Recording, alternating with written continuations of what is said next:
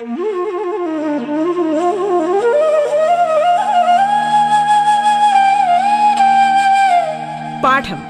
കേട്ടു പഠിക്കാൻ റേഡിയോ കേരളയിലൂടെ.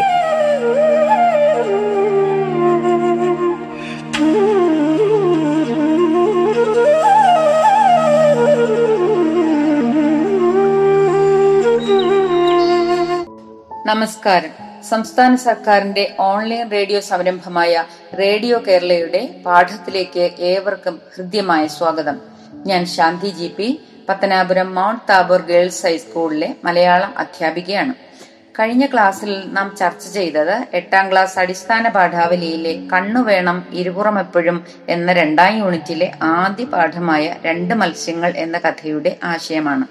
അന്ന് രണ്ട് മൂന്ന് ഗ്രഹപാഠങ്ങൾ തന്നിരുന്നത് എല്ലാവരും ചെയ്തു കാണും എന്ന് കരുതുന്നു.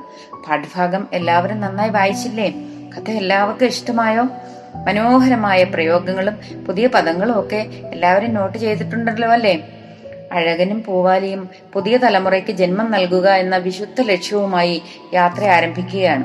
കവായി കായലിൽ നിന്നും ശൂലാപ്പുകാവിലേക്ക് എന്തുകൊണ്ടാണ് പൂവാലി കായലിൽ മുട്ടയിടാത്തത്? കായലിലെ ഉപ്പ് വെള്ളത്തിൽ മുട്ടയിട്ടാൽ അവ ചീഞ്ഞു പോകും കൂടാതെ ശത്രുക്കൾ തിന്നുകളയുകയും ചെയ്യും. അതിനാലാണ് അവർ ശൂലാപ്പുകാവിലെ ശുദ്ധജലം ലക്ഷ്യമാക്കി യാത്ര ചെയ്യുന്നത്. നെടുഞ്ചൂരി മത്സ്യങ്ങളുടെ മുട്ടകൾ ശുദ്ധജലത്തിലേ വിരിയുകയുള്ളൂ. വേനൽ മഴ തുടങ്ങുമ്പോൾ ശൂലാപ്പുകാവിലെത്തി മുട്ടയിട്ട് കുഞ്ഞുങ്ങളെ വളർത്തിയെടുത്ത ശേഷം കർക്കടകത്തിലെ മാരിപ്പയത്തിലെ വെള്ളപ്പാച്ചിലിൽ ശത്രുക്കളുടെ പിടിയിൽപ്പെടാതെ സുരക്ഷിതമായി പുഴയിലും പിന്നെ കായലിലും എത്താം എന്നതായിരുന്നു അവരുടെ പദ്ധതി. കവായി കായൽ കടന്ന മത്സ്യങ്ങൾ പുഴയിലേക്ക് കയറി. ആ പുഴയെ കഥാകൃത്ത് അവതരിപ്പിച്ചിരിക്കുന്നു നോക്കൂ. പുഴയുടെ ചോര കക്കിയ ജഡം പോലെ അവിടെ അവിടെ കലക്കുവെള്ളം തങ്ങി നിന്നിരുന്നു. അഴകനും പൂവാലിയും കണ്ട ആ പുഴയുടെ അവസ്ഥ എന്തായിരുന്നു എന്ന് നിങ്ങൾക്ക് പറയാമോ? പുഴയുടെ ഒഴുക്ക് ഏതാണ്ട് നിലച്ചിരുന്നു. ജലക്ഷാമത്തിന്റെ രൂക്ഷതയാണ് ഇവിടെ നിന്നും വ്യക്തമാകുന്നത്. ഇത് ആ പുഴയുടെ മാത്രം അവസ്ഥയാണോ? നാൽപ്പത്തിനാല് പുഴകൾ കൊണ്ട് സമ്പന്നമാണ് നമ്മുടെ ഈ കൊച്ചു കേരളം. എന്നാൽ ആ പുഴയുടെ അവസ്ഥകൾ ഇന്ന് നമുക്ക് അറിവുള്ളതാണല്ലോ. അപ്പോൾ പെയ്ത കലക്കവെള്ളമല്ലാതെ പുഴയിൽ വെള്ളമേ ഉണ്ടായിരുന്നില്ല. വെളിസ്ഥലങ്ങൾ കണ്ടു തുടങ്ങിയപ്പോൾ അഴകൻ നൽകുന്ന മുന്നറിയിപ്പ് നോക്കൂ. ഇനി നാം ഏറെ ശ്രദ്ധിക്കണം. മനുഷ്യർ ആയുധങ്ങളുമായി പതുങ്ങിയിരിപ്പുണ്ടാവും. ഭയപ്പെട്ടതുപോലെ തന്നെ മനുഷ്യരുടെ ആക്രമണങ്ങൾ ഉണ്ടായി നനവുള്ളിടത്തൊക്കെ മൂർച്ചയേറിയ കുന്തങ്ങൾ കുത്തി കുത്തി മനുഷ്യർ പരതുകയാണ്. ഒരു മനുഷ്യന്റെ കയ്യിലെ ഈർക്കിലിൽ പത്തോളം നെടുഞ്ചൂരി മത്സ്യങ്ങൾ ജീവനറ്റ് തൂങ്ങിക്കിടക്കുന്നു. അത് ഞെട്ടലോടെ അഴകൻ കണ്ടു. പാഞ്ഞു വരുന്ന വാളുകളുടെയും കുന്തങ്ങളുടെയും മുന്നിൽ നിന്ന് രക്ഷപ്പെട്ട് അവർ ചാടി ഒരു പാറയിടുക്കിൽ ചെന്ന് വീണു. ഭാഗ്യത്തിന് അവിടെ അല്പം വെള്ളം കെട്ടിക്കിടന്നിരുന്നു. ജീവന് വേണ്ടി ഭയത്തോടെ പതുങ്ങിയിരിക്കുന്ന ആ പാവം മീനുകളെ കഥാകാരൻ അവതരിപ്പിച്ചിരിക്കുന്നത് നോക്കൂ.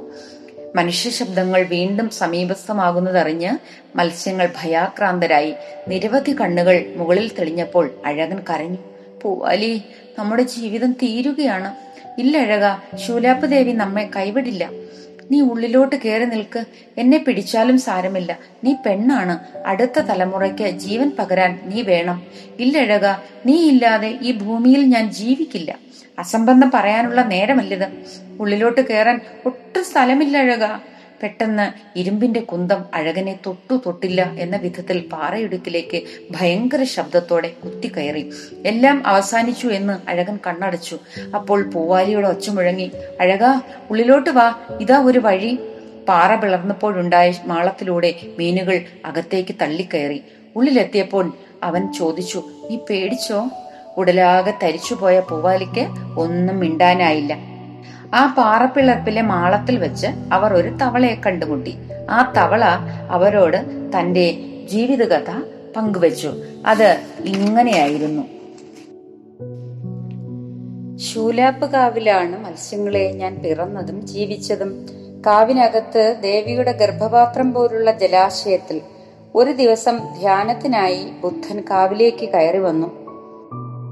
സാക്ഷാൽ ശ്രീബുദ്ധൻ രണ്ട് മത്സ്യങ്ങളെ നൂറ്റാണ്ടുകൾക്ക് മുൻപുള്ള കഥയാണ് ഞാൻ പറയുന്നത്. അതീവ തേജസ്വിയായ ബുദ്ധൻ ഉദയസൂര്യനെ പോലെ വരുന്നത് കണ്ടപ്പോൾ വഴിമാറാൻ പോലും ആകാതെ ഞാൻ അസ്ഥപ്രജ്ഞനായി ഒരു ഉറുമ്പിനെ പോലും വേദനിപ്പിക്കാതെയാണ് നടപ്പെങ്കിലും ചതുപ്പിൽ പോണ്ട് സുഖിച്ചു കിടന്നിരുന്ന എന്നെ അദ്ദേഹം കണ്ടില്ല. വേദനിപ്പിച്ചിട്ടല്ല വഴിമാറിക്കൊടുക്കാനുള്ള വെപ്രളത്തിൽ ഞാനൊന്ന് പിടഞ്ഞു. എനിക്ക് വേദനിച്ചു എന്ന് കരുതി എന്നെ കൈകളിൽ കോരിയെടുത്ത് അദ്ദേഹം തടവാൻ തുടങ്ങി. ആ കണ്ണുകളിൽ അലിവിന്റെ നനവുണ്ടായിരുന്നു. കുഞ്ഞെ ഞാൻ നിന്നെ വേദനിപ്പിച്ചു അല്ലേ? സന്തോഷത്താൽ എനിക്ക് വാക്കുകൾ കിട്ടുന്നുണ്ടായിരുന്നില്ല. ഒരു വിധത്തിൽ ഞാൻ പറഞ്ഞൊപ്പിച്ചു. വേദന എന്തെന്ന് ഞാൻ അറിഞ്ഞില്ല വിഭോ അങ്ങയുടെ പാദസ്പർശത്താൽ ഞാൻ ധന്യനായി. ഈ കാവിനകത്തെ അസംഖ്യം ജീവജാലങ്ങളെയും സാമീപ്യം കൊണ്ട് അങ്ങ് അനുഗ്രഹിക്കുകയാണ്. എന്താണ്? ഇവിടെ തവള മത്സ്യങ്ങളോട് പറഞ്ഞത് തനിക്ക് ബുദ്ധന്റെ അനുഗ്രഹം ഉണ്ടായ കഥയാണ് അദ്ദേഹം ഇവിടെ പറയുന്നത്. ശ്രീബുദ്ധന്റെ എന്തെല്ലാം സ്വഭാവ മഹിമകളാണ് ഇവിടെ കഥാകാരൻ തവളയിലൂടെ ആവിഷ്കരിക്കുന്നത്. അറിയാതെയാണെങ്കിലും താനൊരു തവളയെ ചവിട്ടി എന്നോർത്ത് അദ്ദേഹത്തിന്റെ കണ്ണുകളിൽ അലിവിന്റെ നനവ് പടർന്നു. അതിനെ കരങ്ങളിൽ എടുത്ത് തടവി ബുദ്ധന്റെ അലിവും സ്നേഹവും കരുതലും വാത്സല്യവും കാരുണ്യവും എല്ലാം ഇവിടെ നമുക്ക് കാണാം. അദ്ദേഹത്തിന്റെ സഹജീവി സ്നേഹവും മഹാമനസ്കതയുമാണ് കഥാകാരൻ തവളയുടെ വാക്കുകളിലൂടെ ആവിഷ്കരിക്കുന്നത്. അറിയാതെയാണെങ്കിലും തവളയെ വേദനിപ്പിച്ചു എന്ന് കരുതി അദ്ദേഹം വേദനിക്കുന്നു. കുഞ്ഞെ എന്ന ആ വിളിയിൽ സ്ഫുരിക്കുന്ന സ്നേഹം നോക്കൂ.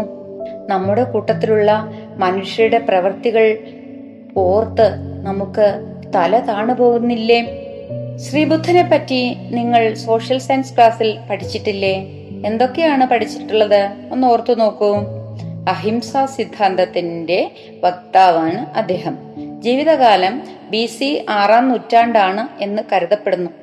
രാജകുമാരനായിരുന്ന സിദ്ധാർത്ഥൻ ലോകജീവിത ദുഃഖങ്ങളുടെ കാരണവും പരിഹാരവും തേടിയാണ് കൊട്ടാരത്തിലെ സുഖസൗകര്യങ്ങൾ ഉപേക്ഷിച്ച് കഠിന തപസ് ചെയ്തത്. എല്ലാ ദുഃഖത്തിനും കാരണം സ്വാർത്ഥബുദ്ധിയോടെയുള്ള ആശകളാണ് എന്ന് അദ്ദേഹം തിരിച്ചറിഞ്ഞു. ബോധോദയം ലഭിച്ചവൻ എന്ന അർത്ഥത്തിൽ അദ്ദേഹം ബുദ്ധൻ എന്ന് അറിയപ്പെട്ടു. ഈ സന്ദർഭത്തിൽ തവള ക്ഷോഭത്തോടെ ചോദിക്കുന്ന ചോദ്യം ശ്രദ്ധിക്കൂ. മനുഷ്യൻ മാത്രം ബാക്കിയാകുന്ന ഒരു സങ്കല്പത്തെയാണോ വികസനം വികസനം എന്ന് വിളിക്കുന്നത്?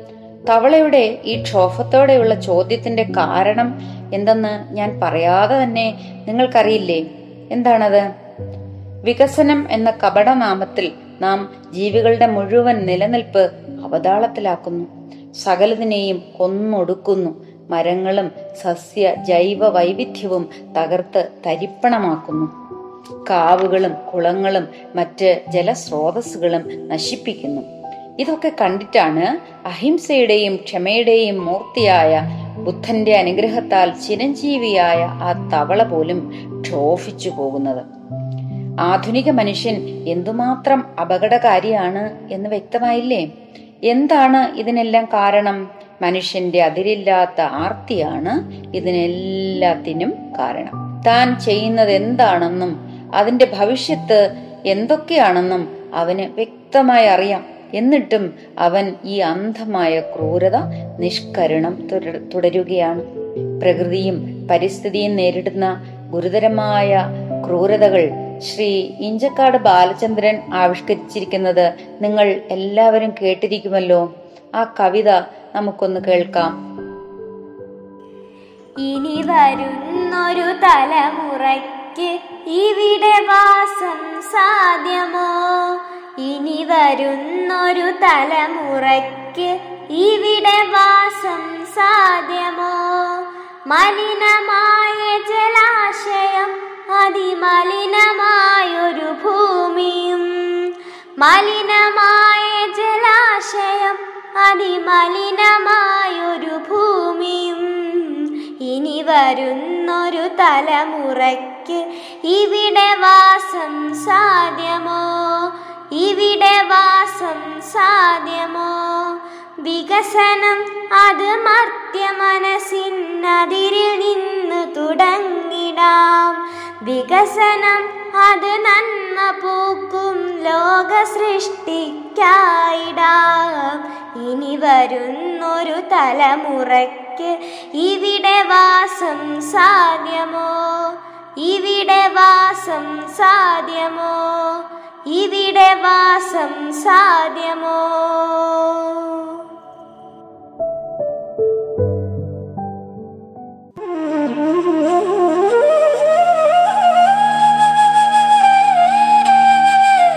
പാഠം കേട്ടു പഠിക്കാൻ റേഡിയോ കേരളയിലൂടെ. പാഠത്തിൽ ഇനി ഇടവേള.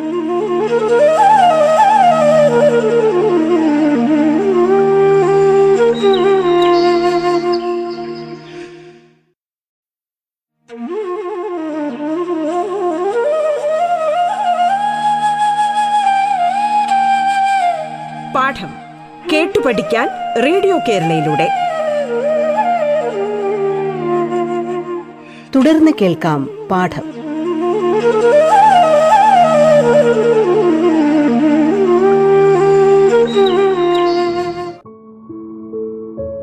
റേഡിയോ കേരളയുടെ പാഠം എന്ന പരിപാടിയിൽ നിങ്ങൾ ഇപ്പോൾ കേട്ടുകൊണ്ടിരിക്കുന്നത് എട്ടാം ക്ലാസ് അടിസ്ഥാന പാഠാവലിയിലെ രണ്ടാം യൂണിറ്റിലെ ആദ്യ പാഠമായ രണ്ട് മത്സ്യങ്ങളാണ്. നിങ്ങളോടൊപ്പം ഞാൻ ശാന്തി ജി പി. എന്താണ് ഈ കവിത നമുക്ക് നൽകുന്ന മുന്നറിയിപ്പ്? നമ്മുടെ മണ്ണും വായുവും ജലവും ഭക്ഷണവും എല്ലാം മലിനമായിരിക്കുന്നു. പാഴ്നിലമായ ഈ ഭൂമിയിൽ ഇനി വരുന്ന തലമുറയ്ക്ക് മാത്രമല്ല ഈ തലമുറയ്ക്ക് പോലും വാസം അസാധ്യമായിരിക്കുന്നു. സ്വാർത്ഥത മാത്രം കൈ കൈമുതലാക്കിയുള്ള മനുഷ്യൻ ഭൂമിയെ കൊല്ലുന്നു. അങ്ങനെ സ്വന്തം ശവക്കുഴിയും തോണ്ടുന്നു. വികസനം മനുഷ്യനെ മാത്രം ലക്ഷ്യമിട്ടാണോ ആവിഷ്കരിക്കേണ്ടത്? മനുഷ്യന് മാത്രമായി ഈ ഭൂമിയിൽ നിലനിൽപ്പുണ്ടോ? എന്ന് ആലോചിച്ചു നോക്കൂ. ഇല്ല. അപ്പോൾ നിലവിലെ വികസന സങ്കല്പങ്ങൾ മാറ്റി എഴുതേണ്ടതല്ലേ? സർവനാശത്തിലേക്ക് വഴിതെളിക്കുന്ന ആധുനിക വികസന സങ്കല്പങ്ങൾ മാറ്റുക തന്നെ വേണം.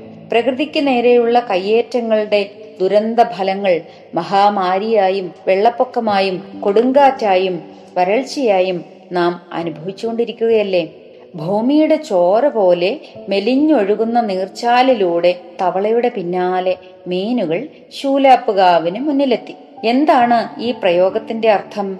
ചോര ഒഴുകുന്നത് എപ്പോഴാണ്? മുറിവേൽക്കുമ്പോഴല്ലേ. ആർക്കാണ് ഇവിടെ മുറിവേറ്റത്? ഭൂമിക്ക്. ഭൂമിയുടെ ആസന്ന മരണത്തിന്റെ സൂചനകളാണിത്. ജലദൗർലഭ്യത്താൽ വറ്റി വരണ്ട് ജീവനറ്റുപോകുന്ന ജലസ്രോതസ്സുകളാണ് നാം ഇവിടെ കാണുന്നത്. പുഴകളും തോടുകളും ജലസ്രോതസ്സുകളെല്ലാം ഭൂമിയുടെ ജീവധമനികളാണ്. അവയിലൂടെയാണ് ജീവദായനിയായ ജലം ഒഴുകുന്നത്. നമ്മുടെ ശരീരത്തിൽ നിന്ന് ചോര വാർന്നു പോയാൽ എന്താണ് നമുക്ക് സംഭവിക്കുന്നത് എന്ന് നിങ്ങൾക്കറിയില്ലേ? നാം മരിച്ചു പോകും അതേ അവസ്ഥയിലേക്കാണ് നമ്മുടെ അമ്മയായ ഭൂമിയുടെയും പോക്ക്. അതിനൊക്കെ കാരണക്കാർ ഭൂമിയിലെ ഭൂമിയുടെ മക്കളായ നാം മനുഷ്യർ മാത്രമാണ് എന്നതാണ് ലജ്ജാവഹം. ശൂലാപ്പകാവിലെ ജലാശയത്തിൽ മുട്ടയിട്ട് അവ വിരിയിച്ച് കുഞ്ഞുങ്ങളെ വളർത്തിയെടുക്കാം എന്ന സുന്ദര സ്വപ്നവുമായി അവിടെ എത്തിയ മത്സ്യങ്ങൾ കണ്ടത് അവിശ്വസനീയമായ കാഴ്ചകളാണ്. എന്തൊക്കെയായിരുന്നു അത്? നമുക്ക് കഥാകാരന്റെ വാക്കുകളിലൂടെ ശ്രദ്ധിക്കാം. ഭൂമിയുടെ ചോര പോലെ മെലിഞ്ഞൊഴുകുന്ന നീർച്ചാലിലൂടെ തവളയുടെ പിന്നാലെ മീനുകൾ നീന്തി നീന്തി ശൂലാപ്പുകാവിന് മുന്നിലെത്തി. അവിടെ കണ്ട കാഴ്ചകൾ തവളകൾക്ക് വിശ്വസിക്കാനായില്ല. കാടായി നിറഞ്ഞു നിന്നിരുന്ന കാവിന്റെ ഓർമ്മ പോലെ നാലഞ്ചു മരങ്ങൾ മാത്രം. അരുതാത്തതെന്തോ കണ്ട് ഭയന്ന് വിറയ്ക്കുന്നത് പോലെ കാട്ടുവള്ളി കൈകൾ കൊണ്ട് അവ പരസ്പരം പൊത്തിപ്പിടിച്ചിരിക്കുന്നു. ജലാശയം നികത്തി മാർബിളിൽ മനോഹരമായ സൗധം പണിഞ്ഞിരിക്കുന്നു. പകുതി കത്തിയെരിഞ്ഞ ബോധവൃക്ഷത്തിന്മേൽ നിലവിളിക്കൊ നിലവിളിക്കുന്നത് പോലെ പാടിക്കൊണ്ടിരിക്കുന്ന ഒരു പച്ച പനങ്കിളി തത്ത. എന്താണ് നാം ഇവിടെ കണ്ടത്? ആ വിശുദ്ധ വനവും ശൂലാപ്പ് ദേവിയുടെ ഗർഭപാത്രം പോലെയുള്ള ജലസ്രോതസ്സുകളുമെല്ലാം അപ്രത്യക്ഷമായിരിക്കുന്നു. ശൂലാപ്പുകാവിന് സംഭവിച്ച ദുരന്തം അവർക്ക് പറഞ്ഞു കൊടുക്കുന്നത് പകുതി കത്തിയെരിഞ്ഞ ബോധിവൃക്ഷത്തിന്മേൽ നിലവിളിക്കുന്നത് പോലെ പാടിക്കൊണ്ടിരിക്കുന്ന ഒരു പച്ചപ്പനങ്കിളി തത്തയാണ്. തൊണ്ടയിടറിക്കൊണ്ട് അത് അവിടെ നടന്ന കൊള്ളരുതായ്മകളെ പറ്റി പറയുന്നത് നോക്കൂ. പ്രഭു കഴിഞ്ഞ കൊല്ലം മുട്ടയിടാൻ വന്ന മീനുകളെല്ലാം വെള്ളത്തിലെ രാസവിഷം കാരണം ചത്തു പൊന്തിയപ്പോൾ കുറേ മനുഷ്യർ വന്നുകൂടി. രാത്രിയിലാണ് തീയിട്ടത് എന്റെ കൂട്ടുകാരെല്ലാം തീയിൽ കത്തി എരിഞ്ഞു. ഞാൻ നോക്കി നിൽക്കേ എന്റെ പ്രിയതമനും ജീവനോടെ. മുള ചീന്തുന്നത് പോലെ കിളിമകൾ കരഞ്ഞു അത്രേ. നോക്കൂ മുഷ് ദുഷ്ടനായ മനുഷ്യന്റെ ഇടപെടലുകൾ. ആരെയെല്ലാം എന്തിനെയെല്ലാം തകർത്ത് തരിപ്പണമാക്കുന്നു? ചുട്ടെരിച്ചും വിഷം ചീറ്റിയും അവൻ എല്ലാറ്റിനെയും കൊന്നൊടുക്കുന്നു. കൂടും കുടുംബവും കൂട്ടുകാരും എല്ലാം നഷ്ടപ്പെട്ടത് നിസ്സഹായരായി നോക്കി നിൽക്കേണ്ടി വരുന്നവന്റെ വേദന നമുക്കറിയില്ലല്ലോ. അന്നേരം ഉടലാകെ തരിക്കുന്നതായും കരുണയുടെ അദൃശ്യമായ കൈകൾ തടോ തലോടുന്നതായും തവളയ്ക്ക് തോന്നി. ബോധോദയത്തോടെ തവള പറയുന്നത് നോക്കൂ. രണ്ടു മത്സ്യങ്ങളെ ഇതാ മരണം എന്നെ അനുഗ്രഹിക്കുകയാണ്. എത്രയും പെട്ടെന്ന് സുരക്ഷിതമായ ഒരിടം തേടി നിങ്ങൾ പുറപ്പെടുക.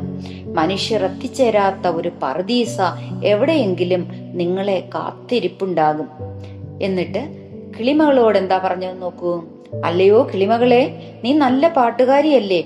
സ്വന്തം ദുഃഖത്തിന്മേൽ ഇങ്ങനെ അടയിരിക്കാതെ ഇക്കണ്ടതിന്റെ എല്ലാം പൊരുളുകളെ ഉലകത്തെ മുഴുവൻ നീ പാടി കേൾപ്പിക്കൂ. അതാകട്ടെ നിന്റെ നിയോഗം. ഇങ്ങനെ പറഞ്ഞതിന് ശേഷം സംഭവിച്ചത് എന്താണ് തവളയുടെ കണ്ണുകൾ അടഞ്ഞു. ശരീരം നിശ്ചലമായി. ബുദ്ധസ്പർശത്താൽ ചിരഞ്ജീവിയായ ആ തവള ഹൃദയം തകർന്ന് ദുഃഖം താകാനാകാതെയാകും മരണം പുൽകിയത് അല്ലേ? തവള പറയുന്നത് എന്താണ് ഒരു പറുദീസ ഉണ്ടെന്നാണ്. ആ പറുദീസയിൽ ആരാണ് ഇല്ലാത്തത്? അല്ലെങ്കിൽ ആർക്കാണ് എത്തിച്ചേരാൻ സാധിക്കാത്തത്? മനുഷ്യനും. അപ്പോ അതിന്റെ അർത്ഥം എന്താണ് മനുഷ്യൻ എത്തിച്ചേർന്നാൽ അവിടെ പറുദീസ അല്ലാതാകും. പറുദീസ എന്ന് പറഞ്ഞാൽ എന്താണ്? സ്വർഗമെന്നാണ് സ്വർഗം എന്നാൽ സമാധാനത്തിന്റെയും സന്തോഷത്തിന്റെയും ഇടം എന്ന അർത്ഥമാണ്. മനുഷ്യൻ എത്തിച്ചേർന്നാൽ അവിടുത്തെ സന്തോഷവും സമാധാനവും ഇല്ലാതെയാകും എന്നാണ് ബുദ്ധന്റെ അനുഗ്രഹം ലഭിച്ച ആ തവള പറയുന്നത്. മനുഷ്യൻ എത്ര ക്രൂരനാണ് എന്നത് ഇതിലും നന്നായി എങ്ങനെയാണ് ആവിഷ്കരിക്കുക? തവള ചോദിക്കുന്നത് നോക്കൂ. മനുഷ്യൻ മാത്രം ബാക്കിയാകുന്ന ഒന്നാണോ വികസനമെന്ന്? നിങ്ങളുടെ അഭിപ്രായം എന്താണ്? എല്ലാറ്റിനെയും കൊന്നൊടുക്കി അവസാനം മനുഷ്യൻ മാത്രം ബാക്കിയാകുന്ന ഒന്നിനെയാണോ വികസനം എന്ന് വിളിക്കേണ്ടത്? അത് തെറ്റാണെങ്കിൽ ആ സങ്കല്പങ്ങളിൽ മാറ്റം വരുത്തേണ്ടതല്ലേ? അങ്ങനെയാണെങ്കിൽ യഥാർത്ഥ വികസനം എങ്ങനെയായിരിക്കണം? നിങ്ങളുടെ സങ്കല്പത്തിൽ എങ്ങനെയായിരിക്കണം വികസനം എന്നതിനെ കുറിച്ച് ഒരു കുറിപ്പ് തയ്യാറാക്കിക്കോളൂ. അത് നിങ്ങളുടെ രക്ഷകർത്താക്കളെയും നിങ്ങളുടെ ടീച്ചറെയും കാണിക്കണം. എന്നിട്ട് അവരുടെ കൂടെ നിർദ്ദേശങ്ങൾ പരിഗണിച്ച് അത് കൂടുതൽ മെച്ചപ്പെടുത്തണം. ഇവിടെ പറുദീസ അല്ലെങ്കിൽ സ്വർഗം എന്ന ഒരു പ്രയോഗമുണ്ട്. മനുഷ്യനില്ലാത്ത ഒരിടം അത് ഭൂമിയിലുണ്ടോ? ഇല്ല. അപ്പോൾ മനുഷ്യന് ഭൂമിയിൽ ഒരു പർദീസ തീർക്കാൻ ആകുമോ? തീർച്ചയായും സാധിക്കും. എങ്ങനെയാണെങ്കിൽ ഗാന്ധിജിയുടെ വാക്കുകൾ നിങ്ങൾ കേട്ടിട്ടുണ്ടോ? മനുഷ്യന് ആവശ്യമുള്ളതെല്ലാം ഈ ഭൂമിയിലുണ്ട്. എന്നാൽ അത്യാർത്തിക്ക് വേണ്ടതെല്ലാം ഇവിടെ ഇല്ല ഭൂമി വിഭവ സമ്പന്നയാണ് ഭൂമിയുടെ മേൽ സകല ജീവജാലങ്ങൾക്കും അവകാശമുണ്ട് എന്ന ഒരൊറ്റ ചിന്ത മാത്രം മതി ഭൂമി സ്വർഗമാകാൻ. ആ ചിന്ത മനസ്സിലാക്കാനുള്ള ബുദ്ധിയും ബോധവും വിവേകവും മനുഷ്യൻ എപ്പോൾ പ്രകടിപ്പിക്കുന്നോ? അപ്പോൾ ഈ ഭൂമി പറുദീസയാകും അല്ലെങ്കിൽ സ്വർഗമാകും പരസ്പരം പങ്കുവച്ച് സഹവർത്തിത്വത്തോടെ ജീവിച്ചാൽ എല്ലാ അസമത്വങ്ങളും അവസാനിക്കും. കിളിമകളോട് തവളയുടെ ഉപദേശം എന്തായിരുന്നു എന്ന് നോക്കൂ. നീ നല്ല പാട്ടുകാരിയല്ലേ. സ്വന്തം ദുഃഖത്തിന്റെ മേൽ നീ ഇങ്ങനെ അടയിരിക്കാതെ ഈ കണ്ടതിന്റെ എല്ലാം പൊരുളുകൾ ലോകത്തെ മുഴുവൻ പാടി കേൾപ്പിക്കൂ എന്നാണ് തവള കിളിമകളോട് പറഞ്ഞത്. കിളിമകൾ കിളിപ്പാട്ട് എന്നൊക്കെ കേൾക്കുമ്പോൾ മലയാള ഭാഷാ പിതാവായ എഴുത്തച്ഛനെയും കിളിപ്പാട്ട് പ്രസ്ഥാനത്തെയുമാണ് നമുക്ക് ഓർമ്മ വരുന്നത് അല്ലെ? എഴുത്തച്ഛൻ സാമൂഹിക സാംസ്കാരിക ജീർണതയ്ക്കെതിരായി കവിതയെ ആയുധമാക്കി. നവോത്ഥാന നായകനായ എഴുത്തച്ഛന്റെ പാത പിന്തുടരുക എന്നതാണ് ഈ ആഹ്വാനത്തിന്റെ അർത്ഥം. പതിനാറാം നൂറ്റാണ്ടിലെ സാമൂഹിക സാംസ്കാരിക അധപ്പതനത്തെ സ്വന്തം കവിതകൾ കൊണ്ട് പവിത്രമാക്കിയ എഴുത്തച്ഛനെ പോലെ സ്വന്തം ദുഃഖങ്ങളിൽ അടയിരിക്കാതെ ഇക്കണ്ടതിന്റെ എല്ലാം പൊരുളുകൾ ലോകത്തെ മുഴുവൻ പാടി കേൾപ്പിക്കൂ എന്നാണ് ആ ഉപദേശത്തിന്റെ പൊരുൾ. പുതിയ കാലത്തെ കിളിപ്പാട്ടിൽ എന്തായിരിക്കും മുഴങ്ങേണ്ടത്? അല്ലെങ്കിൽ എന്താണ് മുഴങ്ങേണ്ടത്? വിവേകരഹിതമായ ചൂഷണങ്ങളിലൂടെ മൃതപ്രായയായ ഭൂമിയെ രക്ഷിക്കണം എന്ന സന്ദേശം തന്നെയാണ് അല്ലേ? കിളിമകളെ പോലെ കഥാകൃത്തും നമ്മെ വിളിച്ചുണർത്തുകയാണ്. സ്വന്തം ദുഃഖത്തിന്മേൽ അടയിരിക്കാതെ നാം ഓരോരുത്തരും യാഥാർത്ഥ്യങ്ങൾ തിരിച്ചറിഞ്ഞ് പ്രശ്ന പരിഹരണത്തിനായി മുന്നോട്ട് വരാൻ കഥാകൃത്ത് ആഹ്വാനം ചെയ്യുന്നു. ഈ കിളിമകൾക്ക് എന്തെങ്കിലും ചെയ്യാനാകും എന്ന് നിങ്ങൾ കരുതുന്നുണ്ടോ? കുഞ്ഞു കുഞ്ഞു തിരുനാളങ്ങൾ വലിയ വലിയ തീജ്വാലകളായി പരിണമിക്കില്ലേ? തീർച്ചയായും പരിണമിക്കും. ഗ്രേറ്റ എന്ന സ്വീഡൻ ബാലികയെ പറ്റി നിങ്ങൾ കേട്ടിട്ടില്ലേ? നൂറ്റി മുപ്പത്തൊമ്പത് രാജ്യങ്ങളിലെ ലക്ഷക്കണക്കിന് വിദ്യാർത്ഥികൾ ഗ്രേറ്റയുടെ സന്ദേശം ഉൾക്കൊണ്ട് പ്രകൃതിക്ക് വേണ്ടി പോരാടുന്നു. അപ്പോൾ കിളിമകൾക്കും അതുപോലെ നിങ്ങളെപ്പോലുള്ള കുഞ്ഞു കുഞ്ഞു കുഞ്ഞുങ്ങൾക്കും സമൂഹത്തിന് വേണ്ടി ഭൂമിക്ക് വേണ്ടി എന്തെങ്കിലുമൊക്കെ ചെയ്യാൻ സാധിക്കും. നാടിനെ നന്മകളിലേക്ക് തൊഴിലുണർത്തി നയിക്കുക എന്നതാണ് ഈ കഥയുടെ സന്ദേശം എന്ന് നമുക്ക് ചുരുക്കി പറയാം. മീനുകളെ നവദർശനത്തിലേക്കും കിളിമകളെ ഉണർത്തുപാട്ടിലേക്കും നയിച്ച തവളയെ പോലെ നമുക്കും ഒരു നിയോഗം ഏറ്റെടുക്കാം. സഹജീവികളെ ചേർത്ത് പിടിച്ച് അവയുടെ ജീവിക്കാനുള്ള അവകാശത്തെ ഉൾക്കൊണ്ട് സമസ്ത ജീവജാലങ്ങൾക്കും അമ്മയായ ഈ ഭൂമിയെ ഈ തലമുറയ്ക്കും അനന്തര തലമുറകൾക്കും കൂടി ഉതകത്തക്ക വിധം പരിപാലിക്കാം. കഥയിലെ അവസാന വരി നോക്കൂ. കിളിമകളോട് യാത്ര പറഞ്ഞ് വെള്ളം വറ്റിത്തുടങ്ങിയ പാറയളുക്കൾക്കിടയിലൂടെ അവർ യാത്ര തുടങ്ങി. രണ്ട് മത്സ്യങ്ങളെ കേവലം മത്സ്യങ്ങളായല്ല മനുഷ്യന്റെ തന്നെ പ്രതിനിധികളായാണ് കഥാകാരൻ അവതരിപ്പിച്ചിരിക്കുന്നത്. അവന്റെ പ്രണയവും പങ്കാളിയോടുള്ള കരുതലും അഴകനിലൂടെയും പൂവാലിയുടെ പൂവാലിയിലൂടെയും അദ്ദേഹം ആവിഷ്കരിക്കുന്നുണ്ട്. അങ്ങനെയാണെങ്കിൽ അവരെക്കുറിച്ച് ഒരു കഥാപാത്ര നിരൂപണം തയ്യാറാക്കിക്കൂടെ? ഈ കഥയിലൂടെ കഥാകാരൻ മുന്നോട്ട് വയ്ക്കുന്ന പാരിസ്ഥിതിക പ്രശ്നങ്ങൾ എന്തൊക്കെയാണ്? അത് കണ്ടെത്തി ഒരു കുറിപ്പ് തയ്യാറാക്കിക്കൊള്ളൂ. അത് നിങ്ങളുടെ ടീച്ചർക്ക് അയച്ചു കൊടുക്കുക. എന്നിട്ട് കൂടുതൽ മെച്ചപ്പെടുത്തി എഴുതുക. ഈ പാഠം വളരെ നന്നായി വായിച്ച് മനസ്സിലാക്കണം. കേട്ടോ?